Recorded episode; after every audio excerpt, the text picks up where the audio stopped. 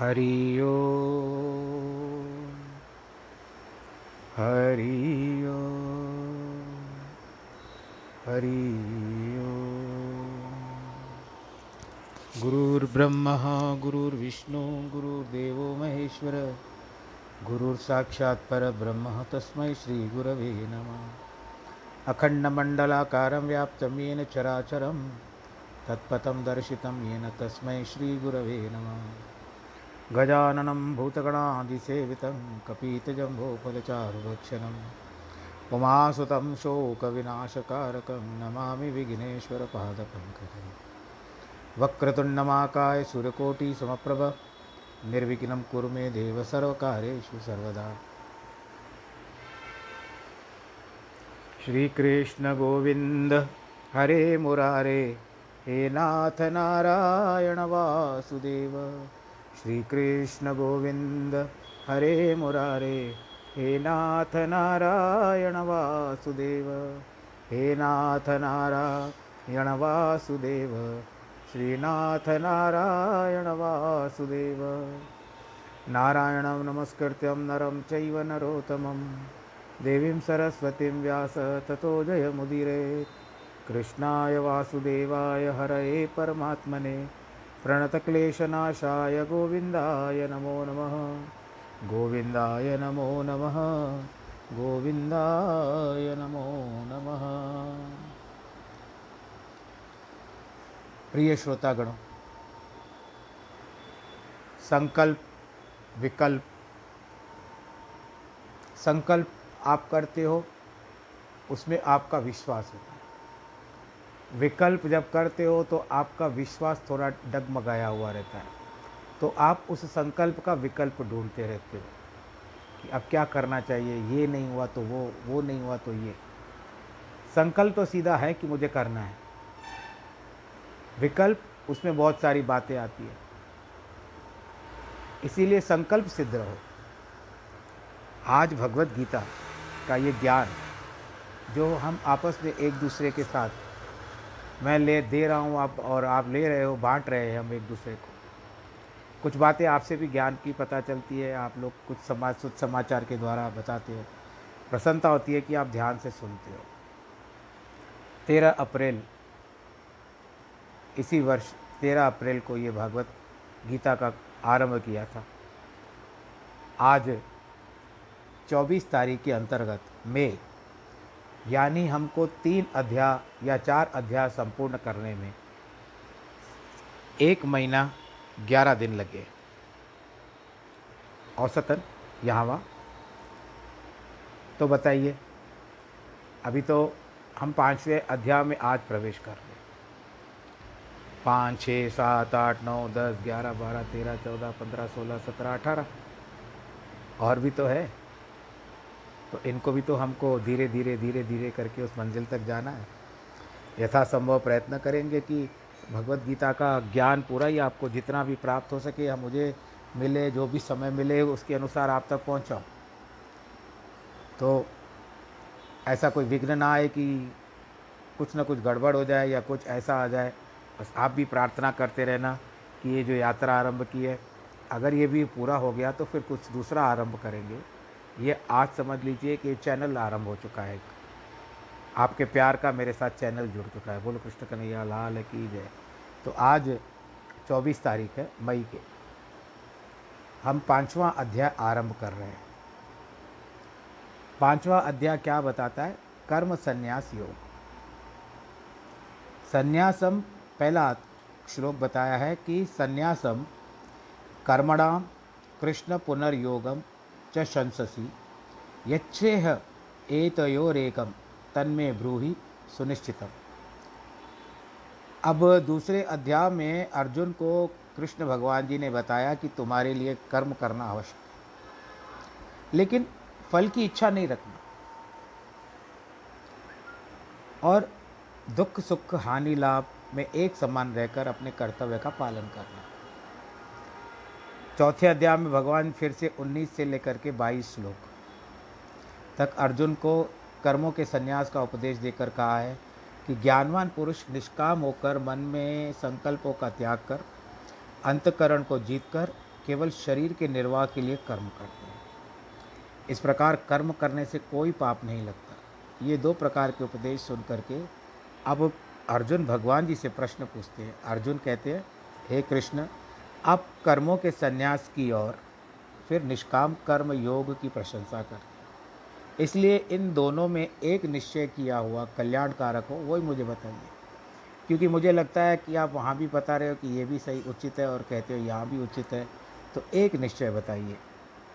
वैसे यद्यपि भगवान अर्जुन को दोनों ही मार्ग ठीक बताए, परंतु अभी तक वो संशयात्मक है। कल के वर्णन में बताया गया कि संशय जब तक होगा, तब तक आप किसी निष्कर्ष यानी नतीजे पे नहीं पहुँच पाओगे। वेदों और शास्त्रों में भी इन दोनों के भाग का वर्णन किया गया है कि जब तक हम जीवित हैं, तब तक अग्निहोत्र आदि कर्म करते रहे। अग्निहोत्र का अर्थ होता है कि आप हवन करते रहो। ईश ईश उपनिषद में भी लिखा है कि कर्म करें तो सौ वर्ष जीने की इच्छा रखें। अगर आपको जीना है तो कर्म करो। कर्मों के त्याग के लिए वेदों के मंत्र हैं। परमात्मा यज्ञ, दान और तपस्या में नहीं जाना जाता। केवल सतगुरु के मिलने से ही आत्मज्ञान से ही पहचाना जाता है। गुरु ग्रंथ साहब में दो प्रकार की वाणी का कथन है, जिसमें एक है, फल कारण फूले बन, फल कारण फूले बन राई फल पाके ते फूल बलाई, ज्ञानी कारण कर्म अभ्यास, ज्ञान बयाते कर्मे नाश। फलों के लिए फल उत्पन्न होते हैं। पहले फूल उत्पन्न होते हैं। फल निकलते, फूल गिर जाते हैं। इस प्रकार ज्ञान प्राप्ति के लिए कर्म किए जाते हैं। ज्ञान प्राप्त होते ही कर्मों का नाश हो जाता है। सुखमणि साहब में लिखा हुआ है, कर्म करत होवे निकर्म, तिस वैष्णव का निर्मल धर्म। जो निष्काम होकर कर्म करता है, उस भक्त का भी धर्म सच्चा है। वास्तव में ये दोनों अलग अलग बातें नहीं हैं। अर्थात जब तक निष्काम कर्म नहीं किए जाएँगे, तब तक ज्ञान नहीं होगा। अंतकरण का मैलापन निष्काम शुभ कर्मों से ही दूर होता है। भक्ति एक सूक्ष्म कर्म है, जिसे अंतकरण का विक्षेप दूर होता है। तदनंतर आत्मज्ञान हो सकता है। कर्मयोग की बड़ी महिमा है, लेकिन आत्मज्ञान की महिमा अपरंपार है। अतः सब स्थानों पर कर्म करने को महत्व दिया गया है। बड़े बड़े ऋषि, मुनि, ज्ञानियों ने भी अग्निहोत्र आदि कर्म नहीं छोड़े। वशिष्ठ मुनि जैसे पूर्ण ज्ञानवान महात्मा भी रामचंद्र के साथ वनवास में जाते थे तो अपने साथ पूरा सामान का किट जिसको आप बोलते हो, भाई, मुझे ये ये समय पे ये ये वस्तु करना है। आज के तारीख में किट बोलते हो? तो उस पहले साजो सामान कहते थे, वो सब लेके जाते थे। क्योंकि वो इतने बड़े बड़े विद्वान पाखंड प्रखंड प्रकांड विद्वान थे परंतु अपने नित्य कर्म को नहीं छोड़ते थे। रा, जनक राजा भी देखिए उच्च कोटि के ज्ञान थे ज्ञानी थे। राजा सुखदेव एक बार सुखदेव उनके पास जिज्ञासु बनकर आए तो बड़े बड़े ऋषि मुनि उनके पास दीक्षा लेने के लिए आते थे। उन्होंने भी अपने गृहस्थ और राज्य के कर्तव्यों को अच्छी तरह पूरा किया अर्थात त्याग नहीं किया। अपने गृहस्थ जीवन में रहते हुए उन्होंने कर्मों का त्याग नहीं किया था और न कि धर्म को छोड़ा था। वे सदैव धर्म के मार्ग पर ही चले थे, जनक राजा। दोषियों को दंड देना, सजा देना, धर्मात्माओं की रक्षा करना, पालन पोषण करना, अर्जुन की शंका सुनकर भगवान ने इस प्रकार उत्तर दिया, श्री भगवान वाच संन्यास कर्म योगश्च ही श्रेय सकार सकरावुभो तयोस्तु कर्म संन्यासात कर्मो योगो विशिष्यते। इसका अर्थ क्या बताते हे? अर्जुन, कर्मों का संन्यास, अर्थात संपूर्ण कर्मों में कर्तापन का त्याग, निष्काम कर्म योग अर्थात सत, समत्व बुद्धि से भगवत अर्थ कर्मों को करना। अब कई लोग होते हैं जिस तरह से मैं एक अपने बात आपके सामने रख रहा हूँ। कई लोगों के पास पैसा होता है, धन होता है, वो मंदिर बनवा देते हैं। अब कितने ऐसे लोग भी होते हैं कि उनके पास धन नहीं होता, लेकिन मंदिर करने की सेवा इच्छा होती है। तो जाकर के उस मंदिर से जुड़ जाए, जाकर के वहाँ पर सेवा रखें। मन में कोई लोभ लोभ ना रखे यदि तुम सेवा भाव से आए हो तो सेवा करो। प्रभु ने जो दिया तुम्हारे इच्छा के रूप में, जो तुम्हारे भाग्य में था, तुमको दिया। अगर नया भी देता तो कोई बात नहीं है। प्रभु, भगवान जी तुम्हारे कर्म तो कट रहे हैं। तुम भगवान जी की सेवा करो। अर्थात भगवत कर्मों को करना। ये दोनों ही परम कल्याण कारक करने वाले। परंतु उन दोनों में से भी कर्म से, संन्यास से, निष्काम कर्म योग श्रेष्ठ है। आत्मज्ञान होने के बाद कर्मों का त्याग कर सकते हैं। उसके पहले नहीं। क्षत्रिय होने के कारण और पूर्ण ज्ञान न होने की वजह से भगवान अर्जुन से कर्म कराना चाहते हैं। इसलिए धर्म युद्ध करना कर्तव्य था। तिलक महाराज ने अपनी गीता रहस्य में कर्मों पर ज़्यादा ज़ोर दिया है। क्योंकि देखा देखा गया है कि लोग अपने कर्तव्यों का पालन न करके संत बन बैठे हैं। योग वशिष्ठ में लिखा हुआ है कि जैसे पक्षी दो पंखों से आकाश में उड़ सकता है, उसी प्रकार चिदा आकाश में जाने के लिए ज्ञान और कर्म हमारे दो पंख हैं। ऐसा सोचना भी ज्ञान होने के बाद दान पुण्य और सत्संग की कोई आवश्यकता नहीं, ठीक है। सनक सनंदन आदि चार भाई थे। ब्रह्मा जी के पहले मानस पुत्र हुए थे। इनकी आयु सदैव पाँच वर्ष की रहती है। ब्रह्मा जी ने जब इनको पहले उत्पन्न किया, भगवान नारायण जी की आज्ञा पाकर तो इनको सबसे पहले ये चार पुत्र उत्पन्न हुए। सनक, सनंदन, सनातन, सनत कुमार। ये चारों भाइयों ने जब देखा, चार भाइयों को देखा तो उनको सृष्टि उत्पन्न करने की आज्ञा दी। उन्होंने कहा, हम तो केवल ब्रह्मचर्य जीवन जिएँगे। ब्रह्मा जी को क्रोध आ गया, आखिर उन्होंने अपने क्रोध को छुपा दिया और इनको वरदान दिया कि तुम सदैव पाँच वर्ष के रहोगे। तुम्हारी आयु पाँच वर्ष की रहेगी। और ये, यही वही ऋषि हैं जो वैकुंठ में गए थे और वैकुंठ में जय विजय ने इनको रोका था। तो इन्होंने श्राप दिया था कि तुमको दैत्य योनि में जाना पड़ेगा, क्योंकि हम जानते हैं कि भगवान जी के पास समत्व है, कोई भेदभाव नहीं है, परंतु तुम जैसे दुष्ट द्वारपाल यहाँ पर खड़े हो गए हो जय विजय को कहते हैं, चारों भाई संकादि मुनि, इसके कारण तुम्हारी बुद्धि दैत्य रूपी हो गई है। हम तुमको श्राप देते हैं कि तुम दैत्य योनि में पढ़ो तो दोनों चरणों में गिर पड़े और संकादि मुनि को कहते हैं कि, प्रभु, हमारा छुटकारा कैसे मिलेगा? हमको छुटकारा कैसे होगा? कहते यदि तुम भगवान से मित्रता रखोगे तो भगवान जी तुमको सात जन्म के बाद छुड़ाएँगे और भगवान जी से शत्रुता रखोगे तो तीन में, तीन जन्मों में छुड़ा देंगे। कहते तो हम दोनों फिर मिलकर के शत्रुता रखते हैं भगवान जी से। तो भगवान जी स्वयं ही आपको हमको छुड़ा देंगे और हम तीन जन्मों के बाद मुक्त हो जाएँगे। तब यह बात निश्चय हो गई। भगवान भी वापस आए बाहर वैकुंठ को आकर के सनातन मुनि को प्रणाम किया। द्वारपालों को भी डांटा कि भग, मेरे पास कभी भी कोई भेदभाव नहीं है, आपने क्यों डांटा? तो कहते हैं कि हमसे भूल हो गई। तब सनकादि मुनियों से क्षमा मांगकर भगवान जी ने तो उनको भेज दिया। और इनको कहते हैं कि जाओ तुम तीन जन्म दैत्य योनि में पढ़ोगे और मैं ही आकर के तुम्हारा उद्धार करूँगा। अब वो दोनों भाई आकाश से गिरने लगे। सबसे पहले वो बने हिरण्य कश्यप और हिरण्याक्ष। उसको भगवान विष्णु के वर अवतार में मारा मारा गया। उसके बाद ये दोनों बने रावण और कुंभकर्ण। उसको भगवान राम जी ने मारा। तीसरे में बने शिशुपाल और दंतवक्र द्वापर युग के समय। उस समय भगवान श्री कृष्ण ने उनका उद्धार किया। तीन जन्मों का सफाया हो गया उनका, वे वापस से जय विजय बन गए। परंतु इसके पीछे रहस्य क्या है? एक बार एक भागवत में, एक भागवत में लिखा हुआ है कि लक्ष्मी जी भगवान जी के चरण दाब रही थी और भगवान जी का जो शरीर है वो सुकोमल है। कहती थी, इतना नाजुक तन मेरे पति का बड़े बड़े दैत्य कैसे मारते? उनका सुनना था। भगवान अंतर्यामी जान गए कि लक्ष्मी जी को संदेह हो रहा है कि मैं बड़े बड़े दैत्यों को कैसे मारता हूँ। इसके लिए उन्होंने क्या किया? अपनी माया ऐसे रच दी कि बाहर जय विजय का मन बदल गया। क्रोध आ गया उनको और क्रोध के कारण उन्होंने रोक दिया और रोकने के कारण उनको परिणाम क्या? भुगतना पड़ा। तीन योनियाँ दैत्य के योनि में थी। तो इसके लिए कहते हैं, चारों भाई जो थे वो भी पूर्ण ज्ञानी थे, लेकिन फिर भी कर्म करते थे।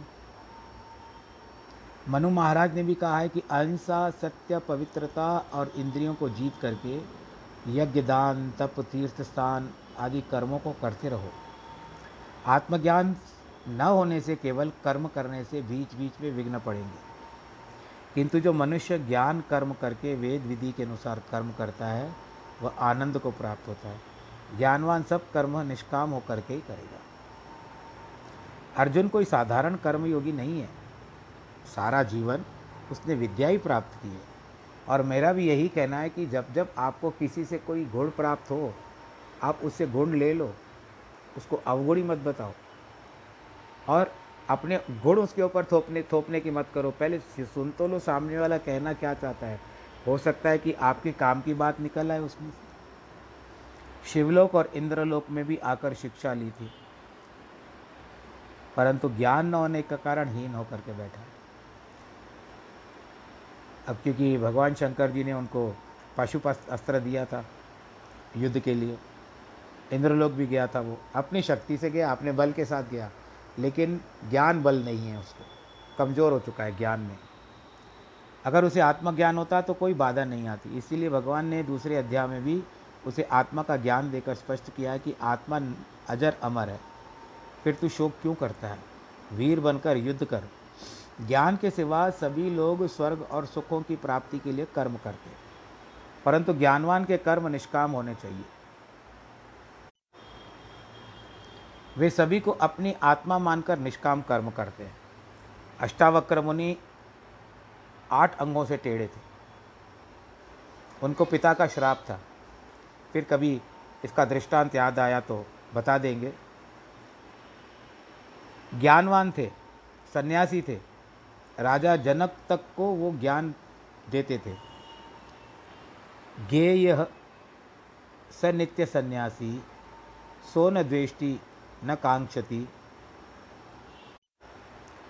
निर्द्वंदो ही महाभावो सुखम बंदात प्रमुचते इसलिए अर्जुन, जो पुरुष न किसी से द्वेष करता है और न किसी की आकांक्षा करता है, वह निष्काम कर्मयोगी सदा सन्यासी समझने योग्य है। क्योंकि राग, द्वेष आदि द्वंद्वों से रहित हुआ पुरुष सुखपूर्वक संसार रूपी बंधन से कैसे मुक्त हो सकता है? इस श्लोक में संन्यास का अर्थ त्याग है। त्यागी पुरुष को न किसी से द्वेष है, न कोई कामना है। कर्म न करने के लिए कोई दृढ़ निश्चय नहीं करता। किंतु यज्ञ आदि स्वाभाविक कर्म करते हुए वह स्वर्ग आदि लोकों अथवा सुखों की कामना नहीं करता। वह वर्ण आश्रम के अनुसार अपने कर्तव्यों का पालन करता रहता है। भगवान ज्ञान योग की अपेक्षा कर्मों को अधिक महत्व देते हैं, क्योंकि कर्म मनुष्य कर्मों के सिवा रह नहीं सकता। बड़े बड़े त्यागी लोग भी कर्म करते हुए प्रकट होते हैं। ज्ञान होते हुए भी कर्म करने योग्य अवश्य करने चाहिए। केवल फल की इच्छा नहीं होनी चाहिए, क्योंकि पूर्ण ज्ञानी को फल की इच्छा नहीं होती। गुरु गोविंद सिंह जी ने एक शब्द में कहा, है मन, तू ऐसे त्यागी बन, जो सभी घर तुम्हारे वन की तरह दिखाई दें। घर का कोई क्लेश तुम्हारे मन पर जरा भी प्रभाव न डाले। जैसे कमल पानी के ऊपर रहता है, वैसे तुम भी संसार से विरक्त रहो। रहो संसार में, परंतु संसार से विरक्त रहो। संतोष के समान कोई सुख नहीं है। जिस सुख निद्रा से संतोष सो, संतोषी सोता है, कोई राजा भी नहीं सोता होगा। जिसके मन को संतोष है ना, उसको नींद बहुत अच्छी आती है। अब आप खुद को देख लो कि आप कितनी नींद करते हो, कैसे करते हो। सबसे मीठा बोलना चाहिए। वासना के समान कोई दुख नहीं है। दया के समान कोई धर्म नहीं है। क्रोध मत करो। मीठा बोलो। और सहज लाभ हो, उसी से प्रसन्न रहो। अब बताओ, कोरोना का ये जो दौर चल रहा है, इसमें आपको जो उपलब्ध हो, उसका प्रयोग करते हो एडजस्टमेंट करते हो या नहीं करते हो? या आप हट करके बैठते हो, जिद करके बैठते हो? नहीं, हमको तो इसी की आवश्यकता है। जो मिला, आप उसको स्वीकार कर लेते हो, क्योंकि परिस्थितियाँ ऐसी है।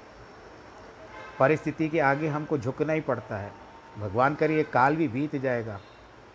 रात आती है तो रात बीत जाती है, हर रात के पीछे एक नया सवेरा होता है। इस बात का भी विचार करो। रात को भर, जी भर के सो जाओ। चिंता जो है वो तकिए को दे दो और तकिए को ऐसा समझो कि जिस तरह से एक बच्चा अपने माता की गोद में जा कर के सोता है तो सारे दुनिया के दुख दर्द भूल जाता है, उसको माँ की गोद के सिवा और कुछ याद नहीं रहता। और इस तकिए को भी आप भगवान जी के चरण कमल समझ लो कि भगवान जी ने आपको अपने चरण कमलों में ध्यान, स्थान दिया है। यानी यहाँ जीवित होकर के ही भगवान जी आपको आशीर्वाद प्रदान करें। सो जाओ, तकिए पर जैसे सर रखो, आप ऐसा अनुभव करो कि आपने भगवान के चरण कमलों पर अपने सर रखा है और उनका आशीर्वाद आपको प्राप्त हो ऐसा करते हुए सो जाओ। सच्चा सन्यासी वैरागी होना चाहिए।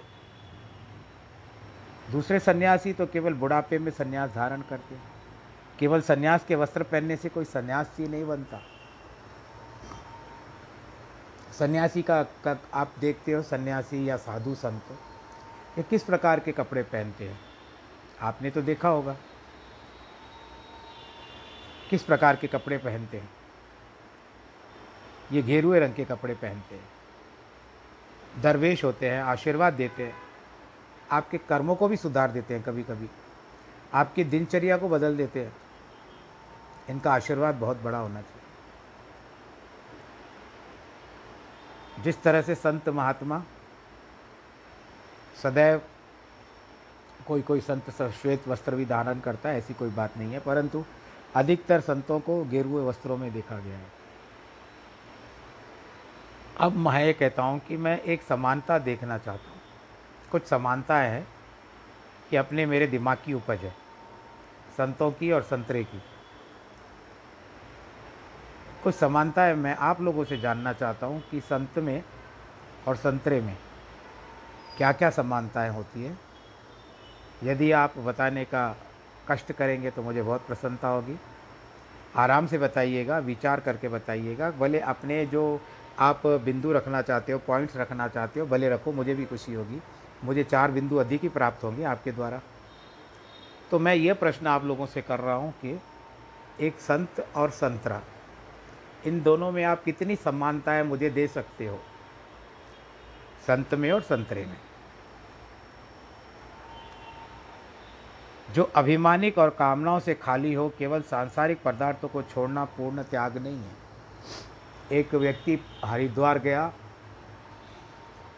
वहाँ तो पता है बंट पंडे बैठे रहते हैं और वो कहते हैं कि निकलवाएँ ऐसे कुछ ना कुछ। तो कहते हैं, भाई, संकल्प करिए। हम विधि से आपको संकल्प करवाएँगे। अब उसने हाथ में जल लिया, नाम लिया, गोत्र लिया, सब करने के बाद कहते संकल्प छोड़ो और आपको कुछ दक्षिणा देना पड़ेगा और किसी वस्तु का त्याग करना पड़ेगा। उसने यथाशक्ति जो देने का संकल्प किया, मैं आपको उचित रूप से दे दूँगा। लेकिन पंडा था कि उस मानता ही नहीं। और बढ़ता गया, और बढ़ता गया, और बढ़ता गया। कहता है, अंत में संकल्प छोड़ना सब बोलने के बाद, मन में स्मरण कर दीजिए, पर आप जो संकल्प कर रहे हो, उसका आपको बताना पड़ेगा कि आपने क्या छोड़ा है। और उसके बदले हमको क्या दे रहे हो? कहते, ठीक है। संकल्प करते गए करते गए करते गए। और अंत में जब पंडे ने पूछा, ये बताओ जजमान तुमने क्या छोड़ा?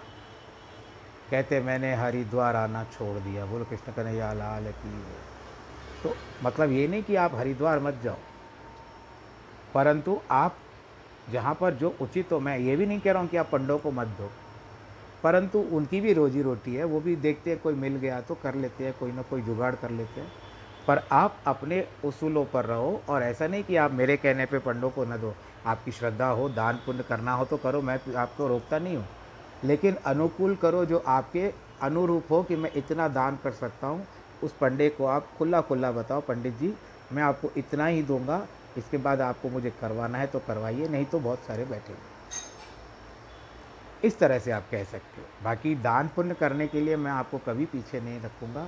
भगवान करे, आपका हाथ इतना बड़ा रहे, इतना बड़ा रहे, दान करते करते कि लेने वाला भी थक जाए, वो कहे बस, इतना हाथ खुला रहे आपका इतना संकल्प सिद्ध रहो आप। वृत्ति रखो वैसी। सांख्य योगो पृथक बाला प्रवदंती न पंडिता एकम मप्यास्थित सम्य गुब यो वंदिते फलम। सांख्य यानी ज्ञान निष्ठा। निष्काम कर्म योग मूर्ख लोग अलग अलग। फल वाले कहते हैं कि न कि पंडित जन क्योंकि दोनों में से एक भी अच्छी प्रकार स्थित हुआ पुरुष दोनों के फल रूप मोक्ष प्राप्त करते हैं।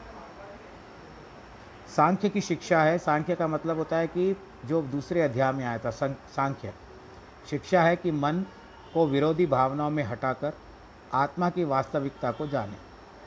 हम शरीर को आत्मा मानकर अपने को मोटा, पतला, बीमार, बच्चा, जवान, बूढ़ा मानते हैं। कर्मयोग का अर्थ है वेदों की आज्ञा अनुसार निष्काम होकर कर्म करो। वे दोनों इस प्रकार का एक समान है, जिसका अंतकरण शुद्ध है वह कर्मों को त्याग कर श्रवण यानी सुनना, मनन यानी विचार करना और निधि ध्यासन में ज्ञान प्राप्ति कर मोक्ष की अधिकार बनता है। परंतु अशुद्ध मन वाला पहले वेदों में बताए हुए नित्य नैमित्तिक कर्म करके अंतकरण को शुद्ध करने के पश्चात श्रवण आदि साधनाओं से ज्ञान का अधिकारी बनता है। अंत में दोनों का फल एक जैसा मिलता है। एक कहता है कि मैं तुरंत चला कर जा कर के आता हूँ, दूसरा कहता है मैं फिर कर के आता हूँ। जैसे भगवान शंकर जी और पार्वती जी थे और परीक्षा हुई कार्तिकेय जी की और गणपति की, कि पृथ्वी की परिक्रमा कौन पहले करके आएगा? गणपति विचार करते हैं, परंतु बुद्धि वाले, कार्तिक ने कहा, मैं भी जाता हूँ। कार्तिक के पास तो मोर था वाहन, परंतु गणपति के पास मूषक वाहन था। गणपति ने उस समय अपने हाथ नहीं खोले, अपने पत्ते नहीं खोले। कहते, भैया को जाने दो। जब भैया चले गए तो पार्वती माता पूछती है गणपति गणेश, तू कब जाएगा? कहते आप अपने स्थान पे दोनों बैठो। वो दोनों अपने स्थान पे बैठ गए, कैलाश पर्वत पे बैठ गए। तो गणेश ने तीन परिक्रमा कर दी, दोनों की। दोनों की परिक्रमा कर तो दी और उसके बाद क्या कहते हैं कि मेरी सारी परिक्रमा, सारे संसार की परिक्रमा पूरी हो गई, क्योंकि माता धरती होती है, पिता आकाश होता है। बोल, कृष्ण कन्या, शंकर भगवान की जय, बोलो गजय गणेश भगवान की जय। तो ऐसा भी होता है कि वो, उन्होंने माता पिता की परिक्रमा करके विश्व को जीत लिया। परंतु कार्तिक जी जो थे, वो एक एक स्थान पे जाते तो उनको पूरा जो भी था विश्व भ्रमण करने में बहुत समय लग गया। और गणेश ने वहीं पर सबका भ्रमण कर लिया। बोलो, कृष्ण कन्हैया, लाल की पंडित वह है जो सभी प्राणियों में ब्रह्म को देखता है। अठारहवें श्लोक में भगवान यही बताएँगे कि ज्ञानी वही है जो विद्यावान ब्राह्मण, गौ, गज गज का मतलब हाथी कुत्ते और चंडाल, यानी शमशान वाला, हर प्राणी को एक ब्रह्म दृष्टि से देखता है। सभी को एक आत्मा मानकर केवल व्यवहार भिन्न भिन्न रीति से करता है। लेकिन अज्ञानी लोग धर्मों में भी भिन्नता रखते हैं। महर्षि याज्ञवल्क ने कहा है, अगर एक धर्म दूसरे का विरोध करता है तो समझना चाहिए कि उस धर्म में कोई कमज़ोरी है। उत्तम पुरुष कभी दूसरे का विरोध नहीं करता है। संजय, सच्चे पंडित, ज्ञान और कर्म योग में कभी कोई भेद नहीं मानते। यद सांख्य प्राप्ति स्थानम, तदो गैरपि गम्यते एकम सांख्यम च योगम च यह पश्यति, स पश्यति। जो परम पद सांख्य योग द्वारा किया जाता है, निष्काम कर्म योग द्वारा भी वही प्राप्त किया जाता है। इसलिए जो पुरुष सांख्य योग के निष्काम कर्म योग को फल रूप से एक देखता है, वह यथार्थ देखता है। वह स्थान कैसा है? वह स्थान न ब्रह्मलोक है, न वैकुंठ है, न देवलोक है, न शिवलोक आदि। क्योंकि वहाँ जाकर फिर मृत्यु लोक में आकर आना ही पड़ता है। ईश्वर का स्थान है मोक्ष, जहाँ से फिर लौटना नहीं पड़ता। ज्ञान और कर्म मार्ग में दोनों में से अनुपयोगी और अंत में मोक्ष प्राप्त होता है। संन्यासस्तु महाभाग, भाग, बाहो दुख माप्तु म योगतः योग युक्तो मुनिर्ब्रह्म न चीरणा दिगच्छति। हे वीर अर्जुन निष्काम। कर्मयोग के बिना संन्यास प्राप्त होना कठिन है। भगवत स्वरूप को मनन करने वाला निष्काम कर्मयोगी पर ब्रह्म, परमात्मा को शीघ्र ही प्राप्त होता है। कर्मों का त्याग जीवन का अंतिम देह है। परंतु उस देह की प्राप्ति के लिए पहले कर्म करना आवश्यक है। क्योंकि कर्तव्य के पालन के सिवा सच्ची आज़ादी नहीं मिल सकती। जैसे व्यवहारिक जीवन में भी कर्तव्य पालन के बाद ही छुट्टी मिलती है। अभी जैसे माइया नहीं आती है आपके पास तो सारा दायित्व आपके ऊपर ही होता है। सबसे सब लगे रहते हैं के पीछे काम करते हुए भाई सब होने के पश्चात लगता है, अब मुझे छुट्टी मिली अपने काम से। केवल कहने से कुछ नहीं होगा। बत्ती चली जाती है तो आपको उठ करके मोमबत्ती जलानी पड़ेगी, टॉर्च लाइट जलानी पड़ेगी। खाली तारी बजाओगे तो बत्ती नहीं जलेगी भाई। भक्ति, नाम स्मरण और नियमित कर्म करने के लिए बिना मस्तिष्क के ज्ञान और हृदय की मलिनता नहीं जाएगी। कबीर भक्त ने दैनिक कार्य छोड़ दिया था। उसका कहना था, धागा मुख डालने में राम नाम छूट जाता है। निष्काम शुभ कर्म करने में अंतकरण शुद्ध होता है। अंतकरण शुद्ध के बिना सच्चा वैराग्य कभी नहीं आता। वैराग्य के बिना ज्ञान किसी काम का नहीं होता। केवल बाहर से हमने सोचा कि हम ब्रह्म हैं तो क्या हुआ? ब्रह्म तो हम आदि से हैं, परंतु अंतकरण साफ़ नहीं हुआ और कुछ भी होगा।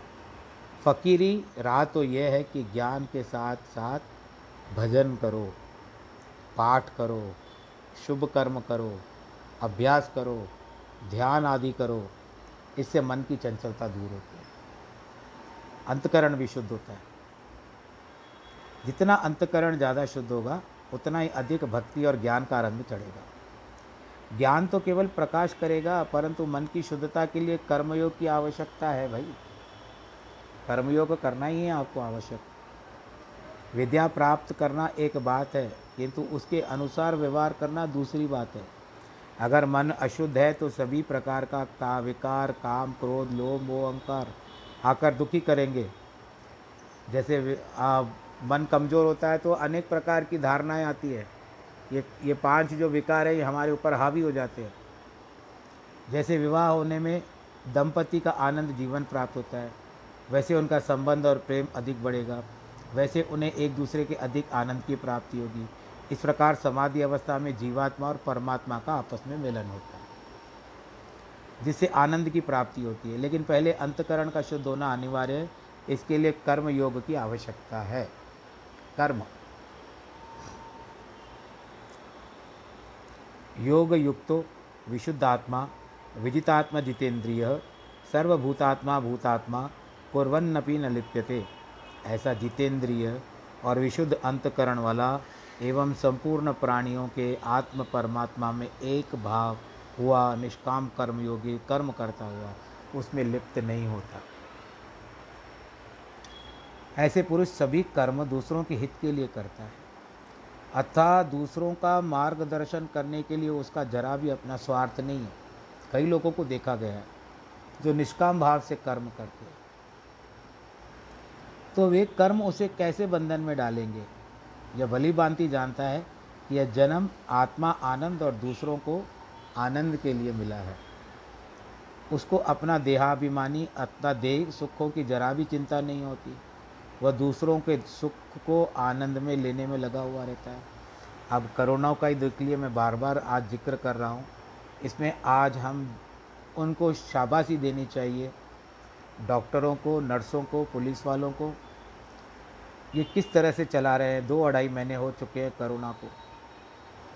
बाईस मार्च से लेकर के आज तक की बात देखिए, दो महीने हो गए। आज इनको अपने घर बार की चिंता नहीं है।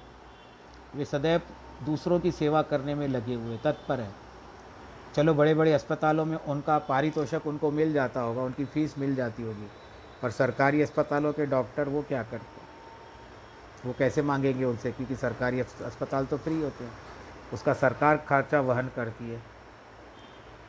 तो वहाँ पर और जो नर्सेस होती हैं, जो सिस्टर्स होती हैं, सेवा शुश्रूषा करती हैं, उनको भी तो शाबाशी देनी चाहिए।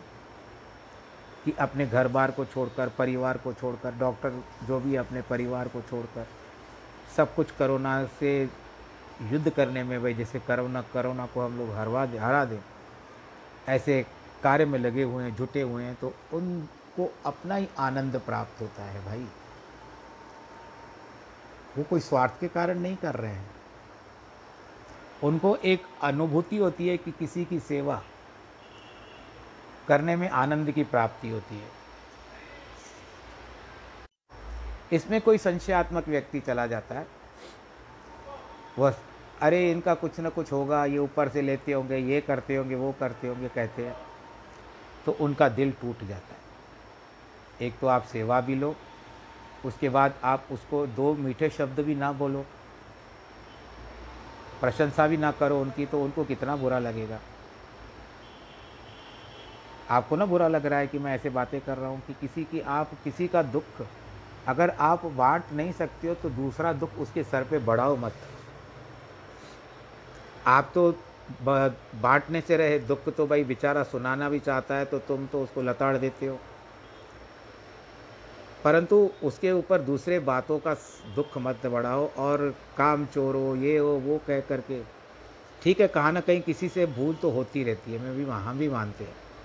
परंतु इस समय जो अपना सब कुछ छो खोकर आपकी सेवा में तत्पर है, आप उसको टोको मत, उलाहने मत दो और जो भी, क्योंकि ये भी तो आप भगवान जी के भेजे हुए दूत हैं, जो वक्त पर आप करके सेवा करते हैं। भगवान न करे आप में से किसी को हो, परंतु आप वैसे भी सामान्य रूप से कितने लोग अस्पताल में भर्ती होते हैं तो सेवा होती है। करते हैं वो लोग। तो उनमें, उन्हीं, उनको आनंद आता है। भाई हमको इसी की सेवा करनी है। हम इसमें रम चुके हैं। उसका अंतकरण पहले निष्काम कर्मों द्वारा शुद्ध हो चुका है। उसका मन और इंद्रियाँ भी उसके वशीभूत हो जाती है। सन्यासियों में एक दंडी सन्यासी होते हैं, जिनका पद सबसे ऊँचा माना जाता है। हम जैसे कहते हैं वशिष्ठ मुनि या विश्वामित्र जी। ये ब्रह्म ऋषि थे और इनके पास दंड होता था। आप लोगों ने दंड देखा होगा। वो दंड कैसा होता है? यदि आप भगवान शंकर जी का किसी के पास चित्र हो, फ़ोटो हो या कैलेंडर या कुछ भी हो, उसमें आप देखो कि भगवान जी ऐसे हाथ ऊपर करके बैठे हुए हैं और ऐसे डंडा लगा हुआ है उनके हाथ के नीचे, जिसको आप लोग इंग्लिश में आर्म रेस्ट कहते हो। हाथ को जो आराम देता है वो, उसको दंड कहते हैं। तो ये एक पदवी है सन्यासी की, उसको दंडी सन्यासी कहते हैं। जैसे सत्यनारायण की कथा में आता है कि साधु ने नित्य क्रिया करने के बाद जब तैयार हुआ जाने के लिए तो दंडी वेशधारी भगवान सत्यनारायण वहाँ पर आए। तो उसका अर्थ है कि उसके हाथ में दंड था।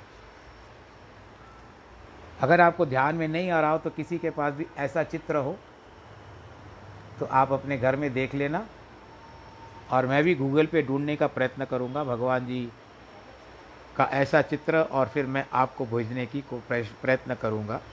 पर मैं गारंटी नहीं दे रहा हूँ कि गूगल पे मुझे वो चित्र प्राप्त होगा अथवा नहीं। वो बहुत बड़े पदवी वाले होते उनको यह अधिकार है, अगर वे किसी मंदिर या गुरु द्वारा जाने चाहें तो अपना सिर न निभाकर केवल अपने हाथ की लाठी को मूर्ति अथवा ग्रंथ के आगे झुकाते अपनी लाठी को, ऐसे। मैं कथा कर रहा हूँ तो मुझे भाव पूरे वैसे आ रहे हैं कि जैसे लकड़ी मेरे हाथ में इतना खो गया हो इस कथा में। वो सर ना झुकाए तो कोई बात नहीं, अपनी लाठी भी झुका दे तो भी बस है। जैसे भगवान ने श्लोक में तीन बातों का वर्णन किया है, वैसे तीन नियम धारण करके गृहस्थी लोग दंडी सन्यासी से भी अधिक उत्तम सन्यासी बन सकते हैं। वे दंड क्या है? वाकदंड, मनुदंड, कायादंड। अर्थात वाकदंड क्या होता है? आपकी वाणी। दो अंतर बताता हूँ आपको। किस तरह से होता है? सर्प मानते हो आप सर्प? सर्प को कहा जाता है, अगर हम मादा में लेते हैं, पुरुष में लेते हैं तो सर्प होता है, नर में होता है। और मादा मानते हैं तो स्त्रीलिंग माना जाता है। उसी तरह भगवान राम जो चलाते थे, क्या चलाते थे? धनुष बाण उठाते थे और बाण चलाते थे। तो बाण जाकर के किसी को चुपता था, रावण को मारा, कुंभकर्ण को मारा तो किससे मारा? बाणों से ही मारा। बाणों जी ने जाकर के आघात किया, शरीर को आघात किया, मृत्यु हो गई। अब हम बाण को स्त्रीलिंग में लेते हैं। सर्प को आपने पुरुष लिंग में लिया, पुरुष वर्ग में लिया तो वो सर्प हुआ। जब स्त्री में लिया तो हो गई सर्पणी।